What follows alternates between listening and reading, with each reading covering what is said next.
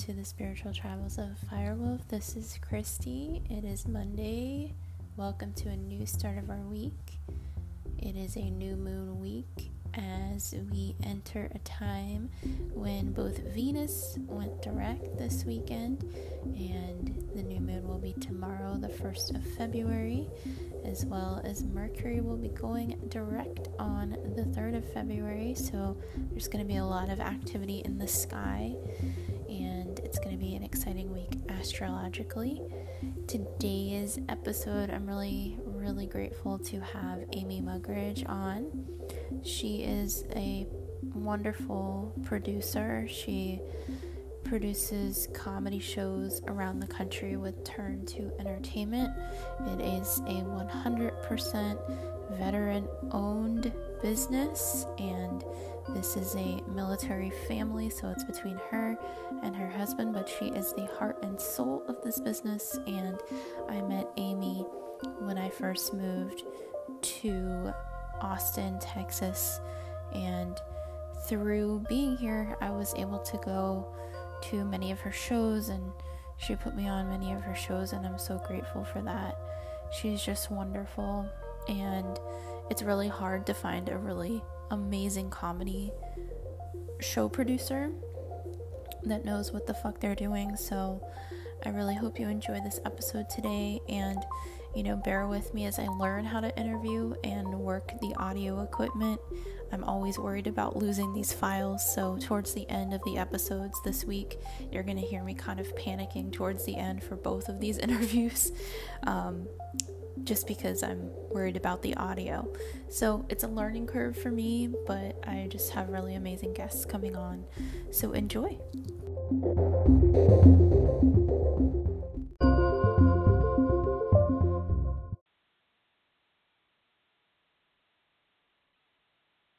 Hello.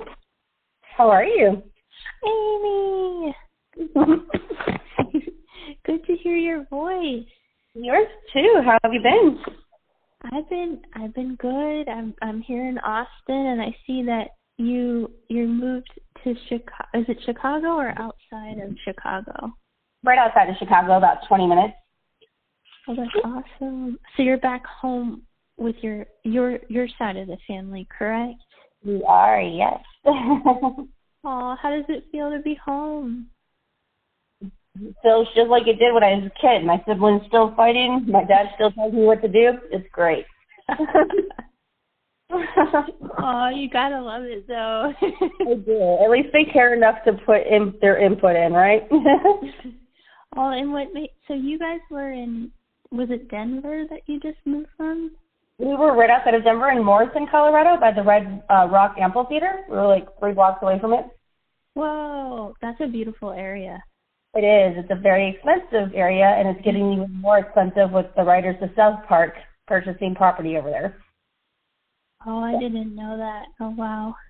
Yes, it's one of the reasons why we kept on getting outbid. We were going to buy there, and then we talked about it, and Shannon's always on the road, and I need help with the kids. So, Chicago, here we are. Chicago, and there's snow there, too. yes, right now Denver is getting dropped. Shannon said that they've got about seven, eight inches just in the last couple hours. So. Wow. He and he's on the road right now. Uh, he's in Denver or Morrison, Colorado, with the kids right now. Um, while I'm getting our house set up before they bring our furniture down. Well, that's, oh, thank you for for doing this podcast. Then I right in the middle of moving. Of course, like I said, I it's no trouble whatsoever. Anything to help.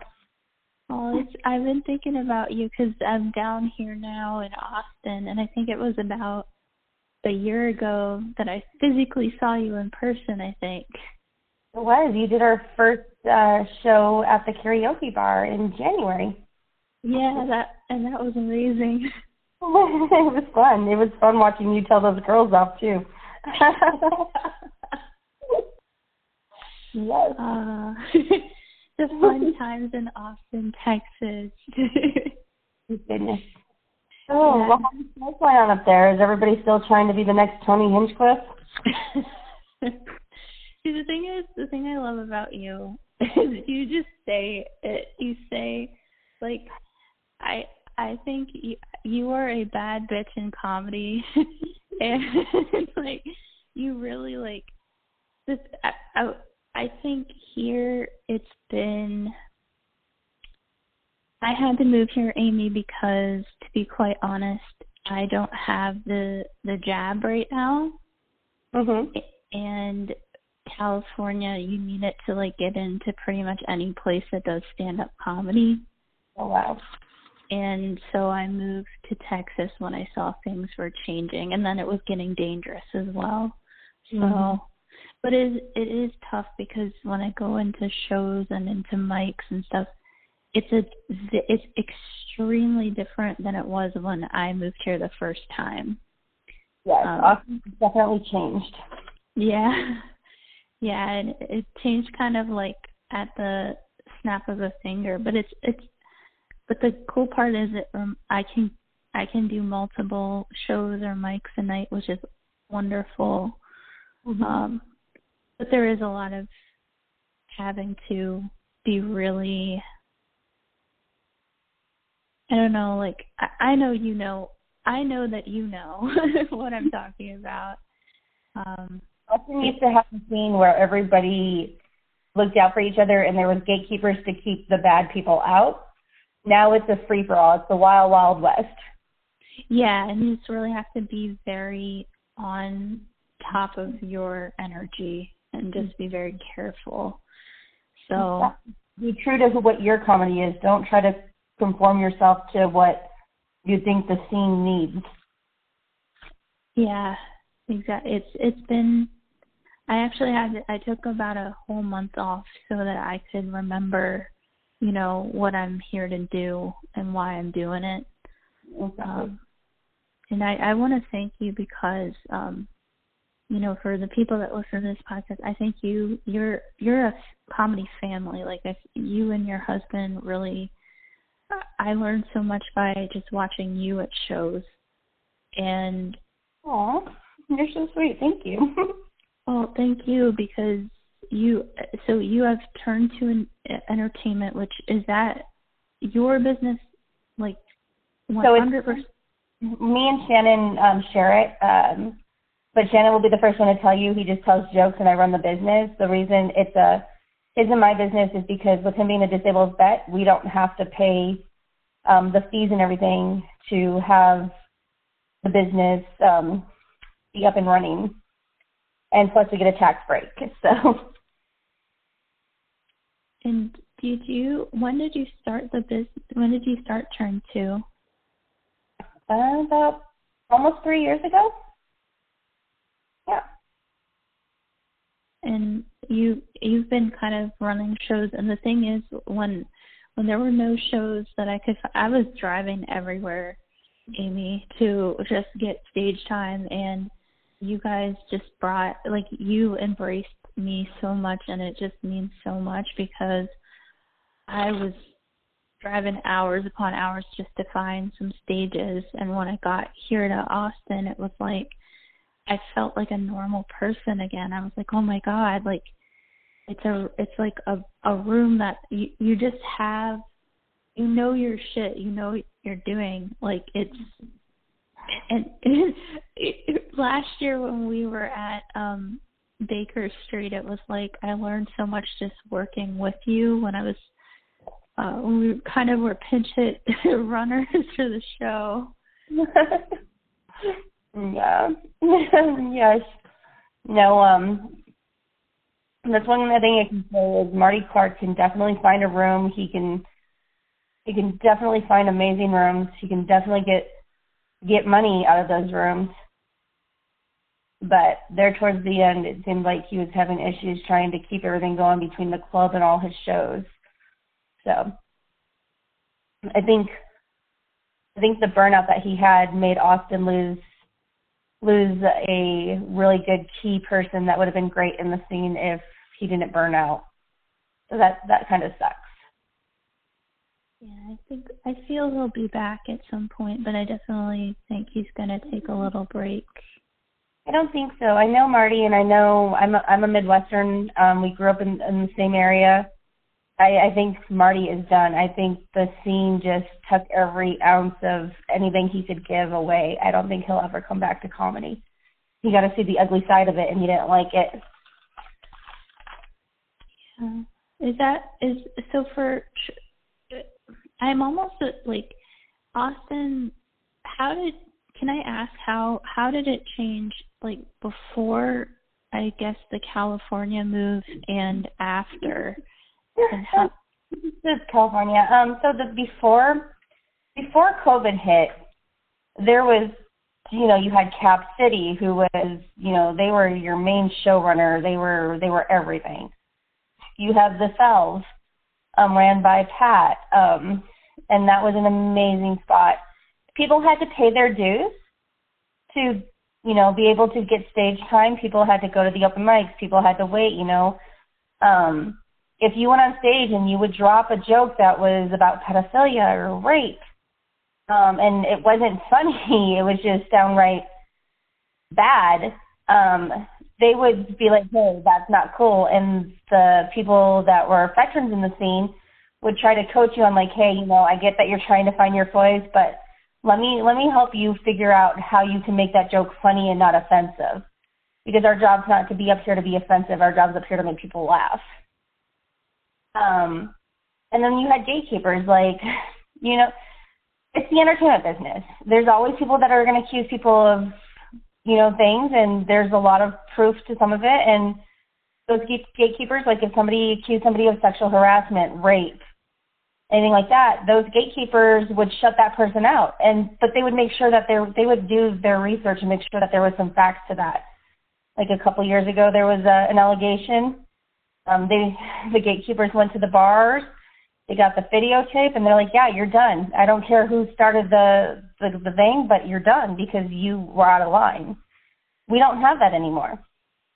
Everybody is everybody's like just doing what they need to do to survive and still do what they love. Um, there's a lot of new people in the scene too, though, and that's the thing. So it's a great scene. Austin is amazing, but it has changed so much. There's so many new faces, so many new people, and they're just trying to figure out what they want. If that makes any sense. Yeah, and what made you guys kind of like what was the the reason why you decided to get out of the state of Texas? Uh, well, the big key is when they called us and offered us a lot of money for our house. um, we still love Texas. Texas will still be home. But I think the final straw was so I started Turn2Entertainment because my husband wasn't getting booked when he started comedy. Um, and I would see these people, the same people, go up night after night after night, and they weren't funny. At least they weren't funny to me. They were, you know, a lot of the places that, and a lot of people that I know were were family people. We we have kids. We're older. Um, there wasn't a lot of comedians that would touch on stuff that we could relate with. Like I can't relate with online dating. I can't relate with Uber. Um, and that's what a lot of the jokes were about. And so we just decided one day, you know what, let's get you stage time. We went to the bar in Manor, um, a local bar in our neighborhood, um, pitched them um, letting us do a show. They said yes. I brought the older comics out that I've seen do Cap City, like open mics and whatnot, that were funny, like Simply Courtney, um, Lando Shepard, Pat Soroyce, uh, just just to name a few, uh, Holly Como. Um, yeah, you know, just really funny people that people could. Uh, Ashley Overton, you know, that could that could do a crowd of older people and younger people and still hit. And we did our first show there. We had five, six comics on it, which I learned that's way too many comics. Um, but yeah, it killed. And after that, we just started going out and getting rooms. At one time, I had 15, 13, 15 rooms. And then COVID hit and took it all away. You were still running rooms. That's the the thing that I found so fascinating is like you haven't stopped. Like I was like, does she ever? I was like, she's a mom. Does she ever sleep? Like you're, you're you're always you're always on the go, and I think I really admire that because this is a tough business, and I got a really big wake up call last year mm-hmm. and you were a huge factor as to why I kept going. You were a huge I mean, I was in a parking lot I don't even know what town. I think it was somewhere in Oklahoma. Mm-hmm. And I couldn't get out of that parking lot. And I spoke to you on the phone and because of you, I was able to get back on on the highway and just do the rest of the 3 hours I think I had left or 4 hours. But Aww. It was like what you said and I've kept your those messages and I'll go back and I'll read them because the, you know, this is a lonely industry, and I feel like you and Shannon are such a cool example of people, you know, a couple that makes it work with a family. And I don't know, is it is it tough with with the kids? Like how do you manage when Shannon's on the road and still also running shows? So, it's it can be tough, but it's I try to make it fun. Um, for me, it's about showing my kids that look, if people tell you you can't be who you want to be and follow your dreams, then you push your way in and you do what you need to do to make you succeed without stepping on other people. You don't need to put people down. You don't need to be mean. If somebody tells you, hey, you can't do that, you say, okay, well, watch me. It might take me a minute longer than you, but I'll do it. Um, and so that's what I just strive for every day. Everything that I do, it's for my family. I am very family oriented. Um, you know, Shannon's a, a disabled veteran. Um, we, you know, all of our three beautiful babies are adopted. And like I said, we just, to me, life is about family. And the comedy circuit to me, and I know a lot of people think I'm stupid for this, but people that I bring into my life through comedy, they become my family. Like, even though we're, you know, I'm in Chicago right now, I still have Courtney who calls and checks on me. I still have Lando who calls and checks on me, Maggie Mayfield. You know, um, I posted that I was having a rough week once, and all all of the people that I brought into my family made sure to call me and say, "What do you need?" And I'm just like, "I'm fine." and they're like, "No, you're not. Your your Facebook did not sound right." And so there is real people in comedy, people that you can call your real friends. It's uh, it's just finding surrounding your, yourself with the right people, the people who you want to be a part of your family. And if I didn't have those people, I don't think this would work like it does. Don't get me wrong, there is times that I have wanted to quit. It has been way too much. And like um like last month or not last month, like two weeks ago, um, I had a show out in Temple at Corky's, and something happened before that show, and I was just like, you know what? Why am I doing this? This is just frustrating. I can't be there. I can't make sure that things are going right. Um, because my whole thing is is I'm I'm very OCD and my shows have to be the way they you know how I would run them even if I'm not there. And uh, Eric Snader, he's a comedian that I booked out there for the first time who just started doing comedy again since COVID. I booked him out there and he sent me this long message about how amazing it was and how I've been the driving, you know, it's just it was just the sweetest thing that made me realize that I need to keep my shows in Texas. I need to keep my shows in Colorado. I need to start my shows in Chicago because I care about comics and I want to see every single one of them follow their dream and succeed. I'm not here trying to make money off them. I'm not here trying to, you know, get a step up over them because I'm not a comedian. I could care two shits who gets famous and who doesn't. My thing is, is just putting on a good show and making sure that comedians, comedians that are older, comedians that have been blackballed because of their gender, their sex, their who they love, you know, um, so yeah, that's that's the I think that's the driving force why I keep doing this.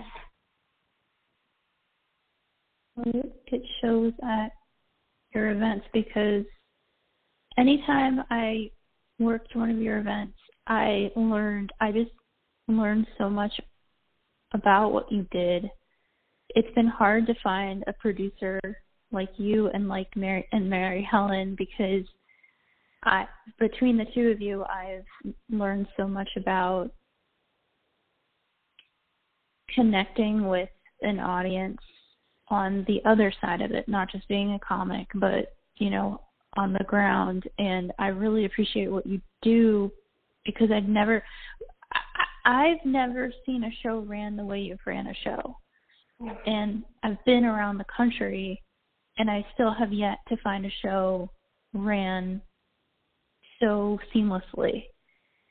Um, Great, thank you. A lot of that has to do with just taking what you learn from other comedians and putting it on your show. Like Mary Helen has helped me make shows better. Um, Pat has helped. Even Cap City, the way they run stuff, you just you learn from comedians and you take what works and you throw away the what doesn't. That's the one thing that a lot of producers I've noticed in comedy that do the small rooms, they're comedians as well, and they're more worried about certain aspects of the room, and, but they forget about the other aspects. And it's because they're, you know, they're telling jokes. They're trying to do it all. Thankfully, I don't have to do it all because I know I'm not a funny person.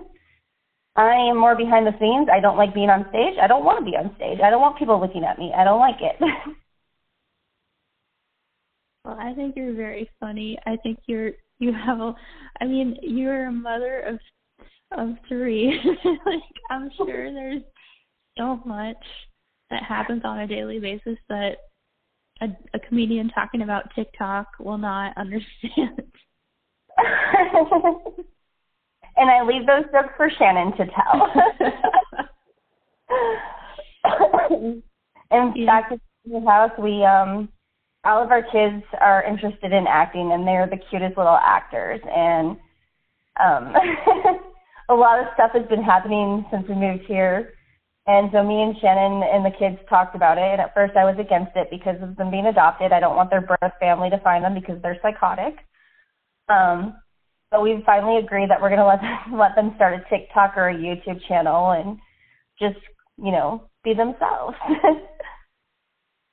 so yeah, entertainment in this family is a big deal. All of our kids are very musical, active, um, our oldest wants to be an actress. Our middle one just she loves being in the limelight and she's got everybody wrapped around her little finger. They think she's the sweetest child ever, but she is the most devious child ever. and little man, little man just goes with the flow. He wants to do comedy, and I'm like, dude, you're so good at math. Don't be a comedian. Be you know uh, an accountant. And he just looks at me like, no, mom, I like making people laugh. uh, he's been that way since he was like so he started, Shannon started comedy when he was in kindergarten. And so Ducky thought it'd be funny one day when he got dared by a kid um, to pull his pants down on the playground in kindergarten.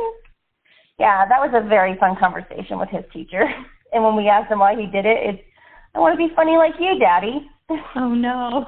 Yeah, I'm like shit. I'm I, I'm I'm so screwed with these kids. Like they're all gonna take after their dad. None of them are gonna take after me.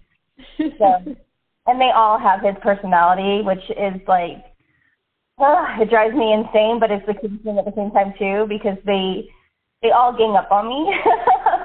Because I'm not gonna lie, I have what they call Amyisms. I say some stupid stuff without even thinking because I get frustrated, and so like now they all call me out on it and make fun of me. So I'm just like, whatever. I don't like any of you right now. Well, you also have like I was thinking about this. I don't know if I don't know if this makes sense when I say it, but I saw it. So I know I saw it and I saw it more than once.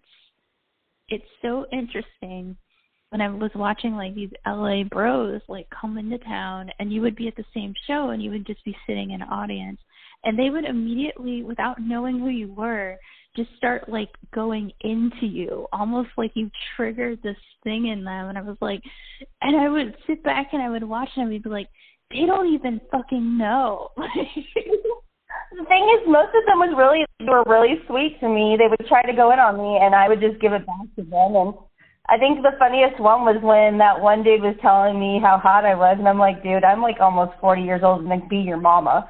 Like seriously. but thank you for the compliment. so to me, it's it's like whatever, and they probably zero in on me because I'm one of those people that I laugh inside. I don't have a big rupture. Like I told you, like I just said, I I don't like being noticed. I like being behind the curtain. In high school, I was always about being out there. So now as an adult, I'm not that person. Um, so I like to be like I just don't like to be noticed, and, and it's it, it never fails. They always notice me. So yeah, just like whatever. you could be sitting in the like I've seen it happen. You could be in the corner on the whole side where the audience is not sitting and the comic will like immediately like magnetize to you. And I was like it was like Amy is like the goddess stage mom. I'm telling you, she's like everybody like knows your energy. Even if like there was this one time, Amy, I was on mushrooms and mushrooms were like, You are the life of the party. You are not the life of the party and I was like, What the fuck does that mean? And I realized it's like the the mother vibe is like the life of the whole room. And that's what I feel like your energy is. It's like this life force. Oh, that is the sweetest thing that anybody's ever said to me. Thank you. it's fucking true. Like I wish I wish there was a way that I could have like captured that moment in time on video just to even that karaoke bar like it was like it was almost like a military thing like between the Baker Street thing and the karaoke bar, we all kind of came together as this like unit and like worked together and you were just like, Okay and then I'm gonna go and then everybody like donated and I I really attribute that to you. It's because of you that comics got to put gas in their car, you know? Well, I can I've been told I've got that Chicago girl with the Texas twist vibe where I can come across sweet but I can also come across scary without even knowing it. Um, so I contribute tips with me being kind of scary when it comes to. in fact, uh, one of the first rooms we had in the beginning was Ramos and Manor. It's a sports bar um, where we decided for some reason that it would be a great spot to do comedy, where a lot of um, biker groups hung out. and um, the second show we had there, the, there was like 12 big burly bikers from the, the laws or something. I was told not to mess with them, but they had me hosting, so because we didn't have a host. And I had enough of them talking during the show, so I walked over there and I told the biggest dude, you don't shut the fuck up. You're giving me $50 for the comics and tips, and every time I have to come over here, you have to give me another $50. um, they apologized. The comics all thought I was freaking crazy and stupid. Um, they started talking really loud again. I went over there, went to the the president of the group, and made him give me money, and he did. And then they got up and left, and all the comics were like, "Dude, we thought they were gonna come over here and kill us because of you." I'm like, "No one gives a fuck with you." so yeah, just I I. I tell people all the time I think it's because I just I grew up in a family where I was told to speak my mind and not to let people walk over me, but at the same time, you always help out people and you never fuck people over.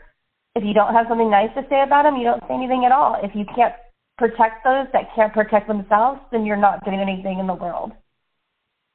And so that's kind of how I treat the comedy thing. That's how I treat people. Like, you're going to come to a comedy show and just be disrespectful, then get the fuck out.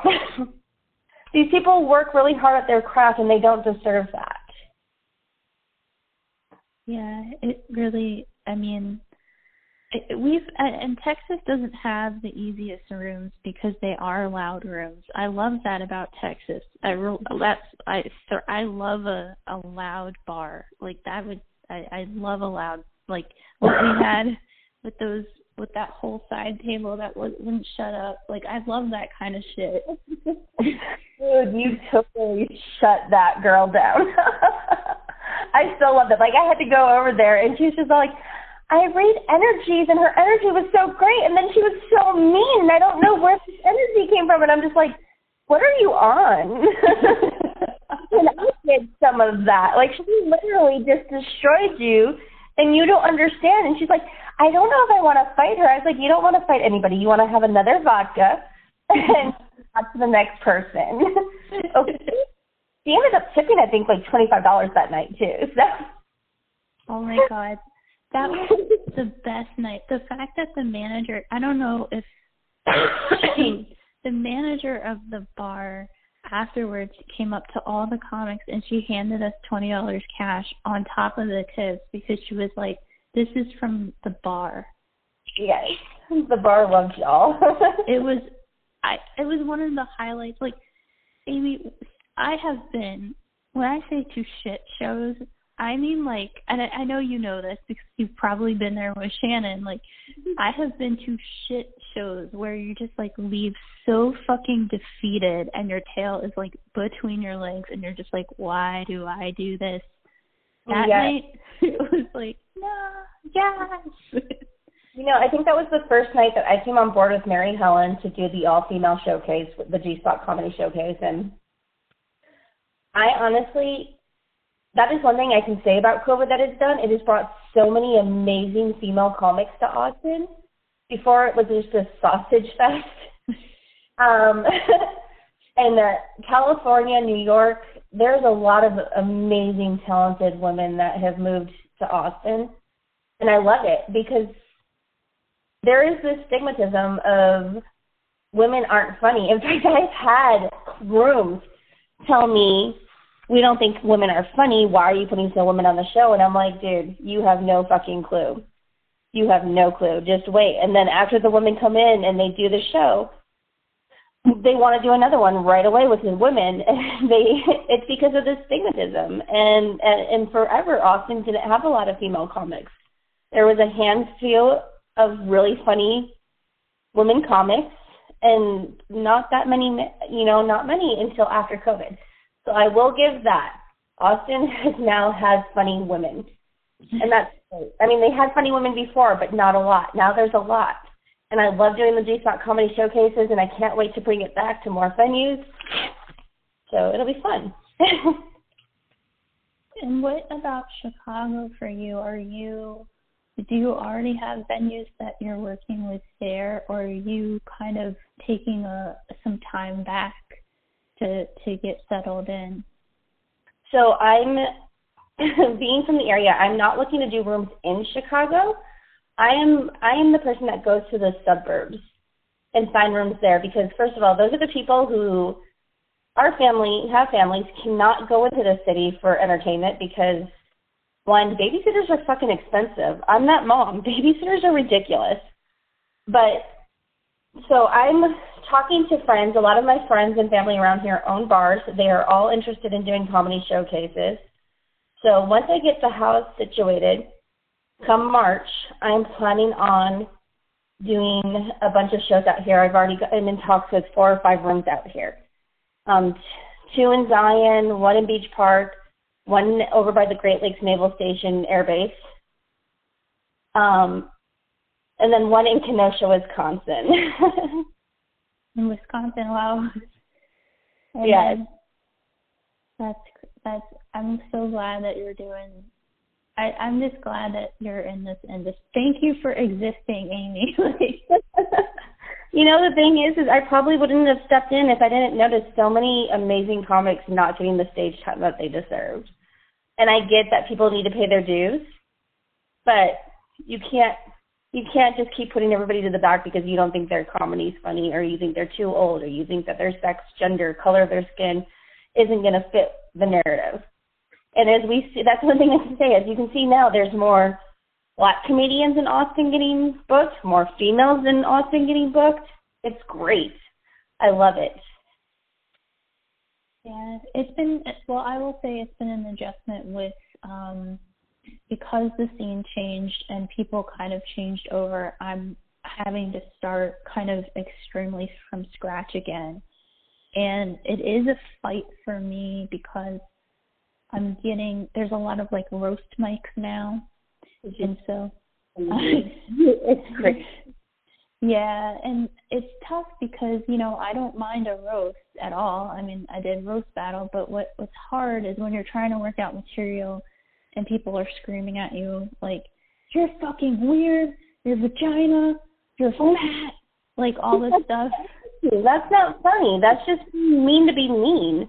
That's what I'm talking about. That's what I don't like in the change in the scene.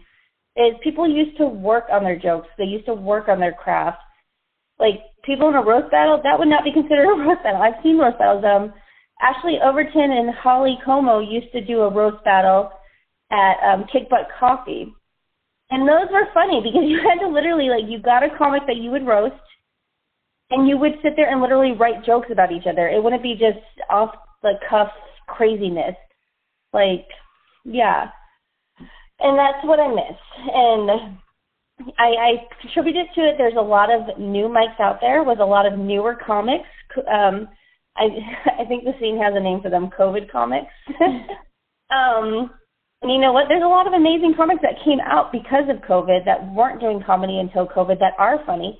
But there's also a lot that they're gonna they're open micers. They need to learn the craft and I'm all about giving open micers a chance, but that's one thing I won't do. I won't I won't book people who are just being mean. If you're just playing up on stage being mean to be mean, then what what is funny about that? Why do you why should you be going to a show and being on stage and pissing off a crowd? you know, if you're being if you're being mean but funny and it's called for like a roast battle, then that's awesome. But if you're just on stage like offending everybody around you, bitch, bye. bitch, bye. Can I ask, um, if, so, if somebody, okay, because I know a lot of my friends are just starting the road, or a lot of my friends are thinking about moving uh, because of the changes in the different cities and you know maybe we want to take those steps. And can i ask from a booker's perspective of people that go out on the road if you don't mind like do you have any advice for people that are submitting cold to somebody like you who would be looking you know they're on tour and they're looking for rooms in a place like Colorado or if you're, you know, Illinois or Wisconsin? I'm so glad you asked this question because I just had an issue with some people on Facebook because of this and Instagram. Do not go on a, a show flyer and say, book me, I'm funny, because you know what? All that's going to do is piss off a booker. Like, who the hell are you to come shit on this show with these comics who work their asses off to get on this show? Please hit me up in private message. Go to our website, find the email, find the phone number text me, send me an email, hit me up through private message, but do not, do not overstep on a comics flyer and say, book me, I'm funnier. Book me, I'm funnier. Just don't. like, like it, share it.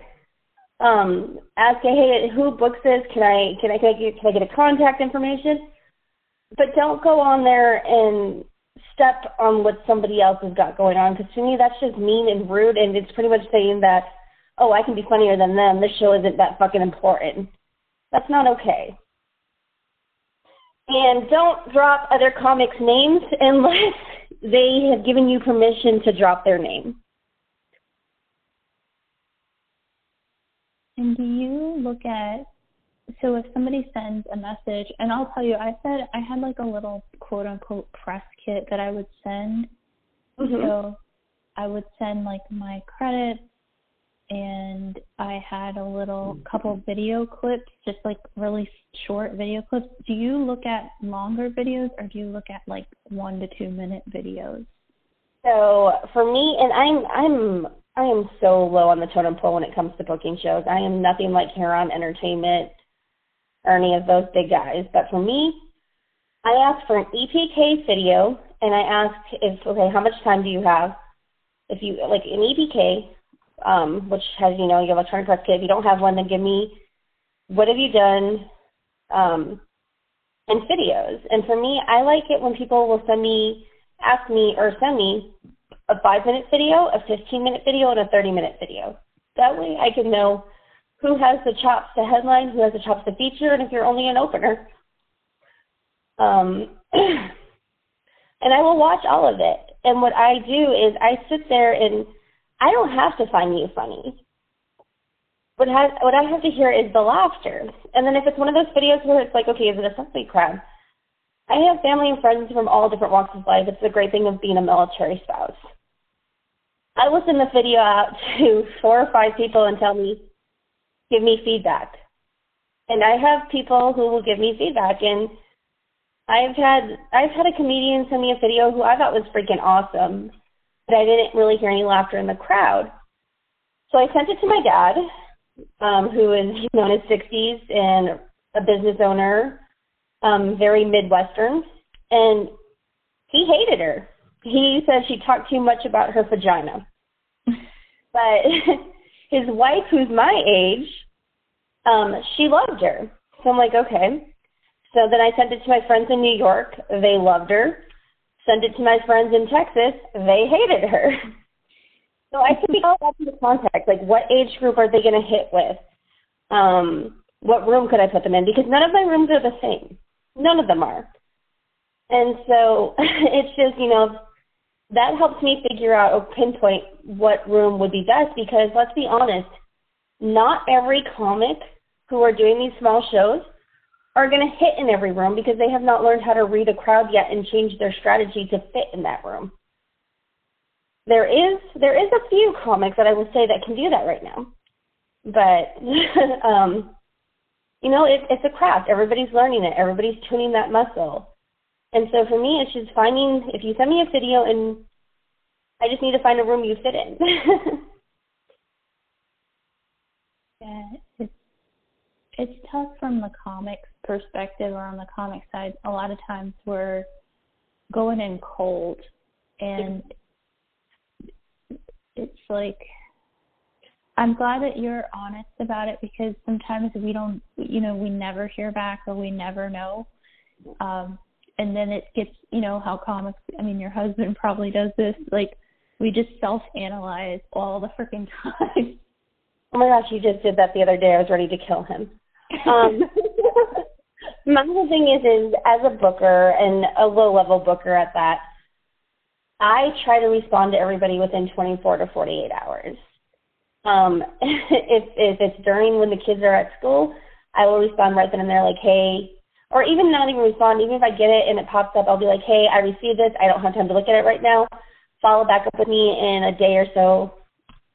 You know, um, but I, I try to do my best to respond to everybody, but I have so many apps on this stupid phone that sometimes it just doesn't come through. And if I don't respond within 24 to 48 hours, hit, please hit me up again. I'm like, I'm a mom. I'm a wife. I'm trying to go back to work um, as well as run this business. So sometimes things fall through the crack, but I don't ever want to be one of those people that leaves somebody on read because I don't want to destroy somebody's self-esteem.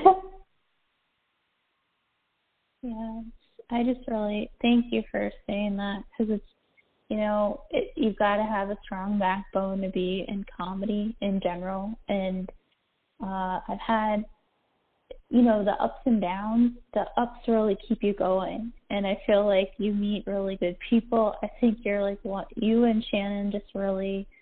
I mm-hmm. I came like I came into Austin and you guys embraced me like it was I was I didn't know what to expect with Austin, and you guys just like open arms, like embraced me, and it, I really appreciate that. That's so sweet. You know, the first time I seen you go up was at a Marty show, and the set wasn't that great because the crowd probably wasn't that great, and you were really nervous. You just got to Texas. I think you guys like literally just got to Texas an hour before that show. And um, I think Marty only gave you like five to seven minutes and I'm just like, uh, I don't, I don't know, because they were asking me what I thought, and I'm like, I don't know. I, the crowd wasn't really listening, and I couldn't understand her. and then we're like, you know what? Okay. And then I got to see you at another show, and I'm like, she's funny. She kills it. Your crowd work is amazing, absolutely amazing. And that's the thing. Every comic is gonna have a good show, and they're gonna have a bad show. And if a comic tells you they never had a bad show, they're full of fucking shit. So, no, and that's what I love about you, and I love about a lot of comics. You guys get punched in the face sometimes with these shows because people are just not paying attention, or the set just didn't go hit the crowd the way it needed to. And I know if I I've hung around with enough comics to see how much you guys self hate when your bits do not hit. Yeah, and that show. if y'all get like, I need to drink until I black out. I need to get stoned until I can't remember anything. I, I'm ready to go fucking off myself, and I'm just like, oh my god, calm down. like, but I will never understand what y'all put yourself through because I, I have a joke. It's probably a bad joke. I tell everybody I don't do comedy because I have enough love in my life to not get hated on. I don't like being tortured. Um, and I, I joke all the time that I think to be a stand-up comedian, you must really love that rush. But I don't know how y'all do it. I really don't. I really respect comics that go out there and put it all out on stage because you are literally giving them a piece of your soul with your comedy. And when they ignore you or they don't listen or they don't laugh, like I can just see it in y'all's face. It's just like your world is over for that 15 minutes. You guys are just like, I'm done. I can't do this. I'm ready to quit life. And then you go back up the next night and have an amazing set. And I just, I don't, I will never understand what goes through comedians' heads. But you guys literally put it out in, out there every time you go up, and I applaud that, and I love watching it. Oh, thank you. Yeah, um, you know that that was tough because you don't you you got to be on all the time and then the people I think that one that you saw me at the first one me and my friend John I think we did 20 hours in the car. And I was shaking cuz I drove the whole way and my whole body and you've got to still be on and I just remember getting on stage and my have you you know that kind of tired where your eyes are moving like back and forth? I also think you said when you were on stage that you just did a bunch of shrooms too. So I was just like, oh my gosh, she definitely has a death wish tonight. Yes. It's like you the mistakes you make uh i've made a lot of fucking i i've probably made every mistake that every booker is like don't book her. She made that mistake that you're not supposed to make. See that's that's the thing. Every booker is different. Every booker looks for different things.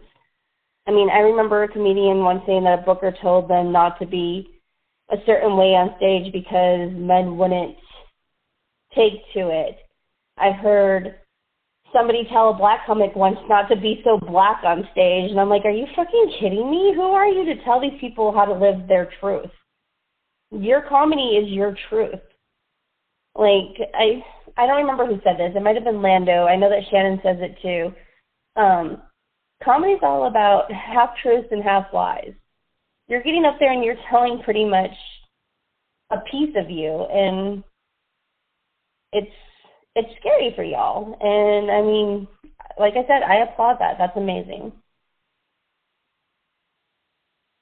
Amy, I I'm just grateful. Thank you for for doing this podcast today. It really it means a lot. I know we haven't spoken on the phone in a while, but um I have definitely been kind of thank you for just messaging me back and forth because you your advice is like I'm like she should be like a comedy therapist.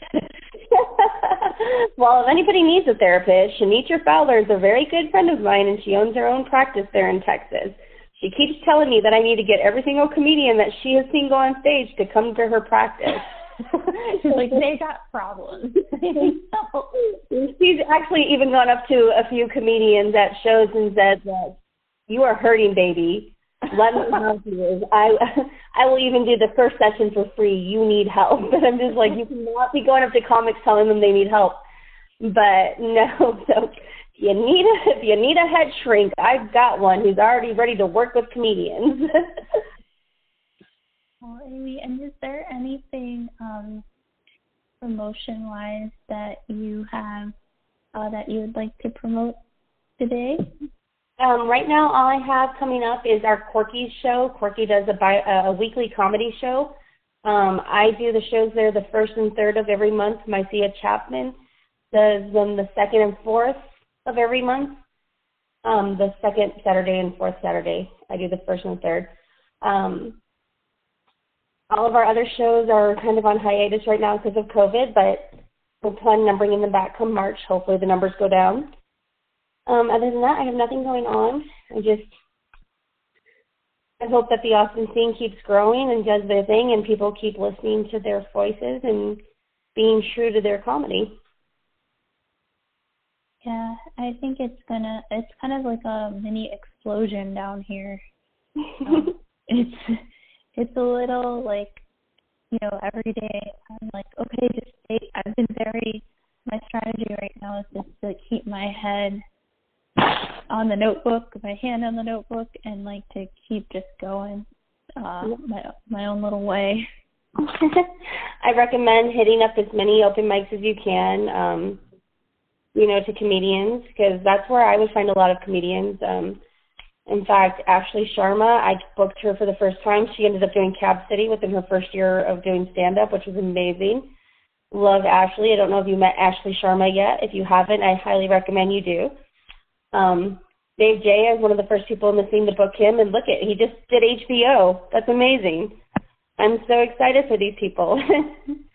um, and I've seen all of them at open mics, and now they're just doing these crazy things. And I honestly think that Austin is going to turn out some amazing comedians.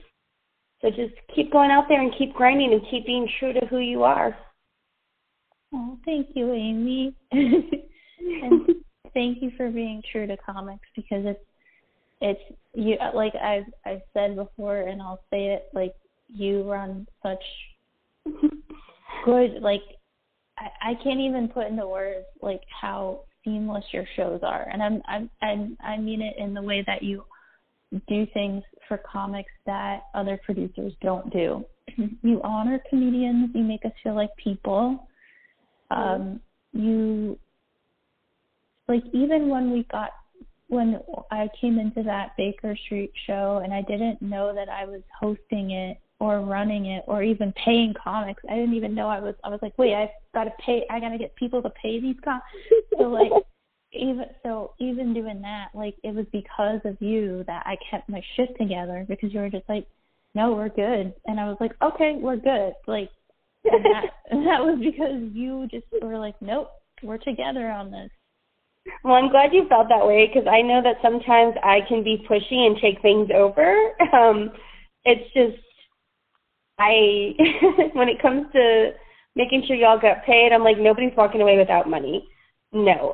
um, and I know that some comics probably feel like I'm really pushy, but at the end of the day, I want to make sure that comics get paid because ten dollars to do a show is ridiculous. So Yes, that. So I'm glad you didn't find me pushy because I thought I was being a little pushy. So thank you for that.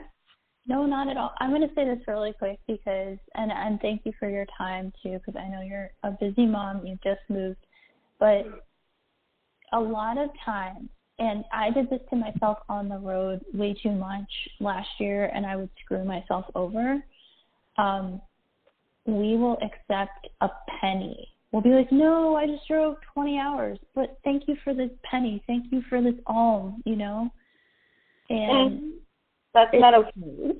it's not. And you taught me that. You taught me that, like, I need to accept more and I need to accept a lot more for myself. And, and I think a lot of the conversations that we had, like, even just through text message or through messenger, like it really helped me to come to peace with oh i'm only accepting like the scraps of the scraps. Mm-hmm. and thank you for for letting like what you're doing is telling comics we're worthy of getting paid. No as a producer i should not be making you the comic should be making more money than the producer ever does. And i've noticed that and this isn't just in Texas. This is across the country. I've noticed it that there's producers that make so much money off the comics back and then wants to only pay them ten dollars, and that's not okay. My Yeah. shows charge anywhere from one fifty to four hundred dollars that show. I have only taken twenty five dollars out of pay to pay for my advertisement. There's been a couple times that I've taken just a little more to help pay for the babysitter, but I never, never take pay to make myself rich. My pay is for the comics to get their voice out there, for the comics to have the gas money, for the comics to be able to eat. I have a day job. You know, as this company of mine grows, if I want to make money, then I'm going to charge the venue more because at the end of the day, the comics need to walk away. Headliners should always get paid at least $100, if not more. Features 50 to 75, and anybody else, you know, at least $25. And that's how it should be. If you're charging, you shouldn't be you shouldn't be taking off other people's plate. And if you're doing a show just based on tips, then the tips need to be counted out and paid to comics right in front of them. I've just heard so many stories when we started about comics only getting paid with chili cheese fries, but then finding out that the venue was paying the producer three hundred dollars. That's not okay. Comics deserve to get paid for their gas and their time. Yeah. And comics need to start standing up and knowing what their self worth is. And I it feels weird too. It does. I know it must feel weird for comics to ask for money because Shannon is the last one to ask for money. It pisses me off, and he gets mad at me when I ask for money on his behalf. But if y'all are driving five, six, seven, twenty hours to go to a gig, they should at least be covering gas. Gas is not cheap. No, it's it's not, and it's like I've had to muscle. I had to learn the hard way to muscle people before, and it felt weird, like getting up in a fucking guy's face. And I've had to do it multiple times on the road, um, often by myself. And there's been there's been producers in Texas that I had to do this with, based That's that's really ridiculous. You know, there's some amazing producers in Texas too. Is the bad thing like Simply Courtney puts on an amazing show and he pays his comics good, and he pays t- um, tips too. And I've seen Courtney pull money out of his pocket if tips aren't good to make sure that comics at least have enough money to get home. Um, yeah, so like Castro, I know puts on a good show. Josh Castro, Simply Courtney. Um, those are just a few in Austin that I know puts on a good show. Ho- I don't know if Holly and Ashley still run a show, but Ho- Holly Como and Ashley Overton used to run a really great room. I'm not sure if they're still doing rooms since COVID. But those are comics that I would definitely say they know what comics sell for. Lando too. Lando pays amazing with the rooms that he gets. Um, Lando Shepard there's a lot of amazing producers out there, and then there's going to be shitty producers wherever you go because they're learning. When I first started, I thought fifteen dollars was the going rate because that's what Shannon got paid, and I realized that's not fair to comics when we're asking them to drive all the way out. I mean, our first show, we pawned Shannon's gun to make sure that all the comics walked away with at least twenty five dollars. fuck. That's Yeah. awesome. Aw. Shannon was happy about pawning his gun, but at the same time, he also wanted to make sure that the comics got paid. So, yeah. And that's how it should be. You- Whoever's producing shows should be thinking about the comics and not their self. That, uh, that's why I love you guys. it's like that's that's the shit. Like when you're like Texas comedy, somebody just pawned a gun to pay comedians. you know, there used to be a, sh- a comedy show at a gun store. um, before we left, I wanted to start a, a comedy showcase at a strip club. Everybody kept on telling me no, but I was like, I think it'd be fun. I've I've done them and they're not bad. I mean, it's tough when you're like, um, it's, I was at a strip club in Philly, um, outside of Philly, and um, the girls were getting like ready on the side because they didn't have a dressing room. So you're on stage with the the the pole, and there's girls just like putting like oil on their legs and nobody's fucking paying attention to your jokes. Like nobody gives a fuck. you know you're funny. That's how you know you're funny. If you can keep, keep the men's attention who came there to look at boobs and ass, if you can keep their attention on your comedy, then you know you're you know you're ready for the major leagues. I don't know. I thought it was funny. I was like, I think it'd be great. Like do a strip club and have all female comics up there. Do a fem- a female one and have all the you know females or whatever. I think it'd be great. But Let me down. Let me know. Oh, I even said I thought it'd be fun, just funny, just to pay comics to go up in a McDonald's at like eleven o'clock and just start telling jokes just to see what people would do. And I, I keep getting vetoed on ideas like that. Shannon's like, dude, you don't do no, no. I'm like, it'd be funny. I know a bunch of comics that would do it. I would pay out of my own pocket. And he's like, you no, we're not doing impromptu comedy shows in the middle of McDonald's. Fine. That's a lot of stuff that comes out of my brain when I've been drinking too much tequila. There's, pl- I, you know what? Let me know, and I'll do, I'll do an impromptu tour. I'm down. I'm down to tour. I just think it'd be funny. I don't know. Maybe that's my my twisted Midwestern humor. Amy, it's been such a pleasure to speak with you today. Thank you so much for your time. Of course. Thank you. Thank you for asking me to do this, and yeah, just keep doing what you're doing. You're amazing. You're a funny lady. I can't wait to see what next chapter you bring to them. Oh, thank you. And I can't wait to see what happens with y'all, and I'll keep in touch for sure. Thank you. Oh, thank you, Amy. Of course. Oh, take care. You too. Bye. Bye.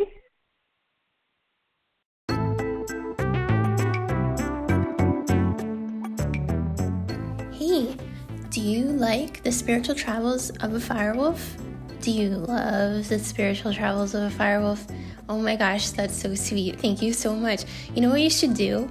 You should go over to like Spotify or I don't know, like all the podcast platforms and just be like, I love this podcast. It's amazing. I should tell all my friends and my family and my my homies and my horses and my dogs.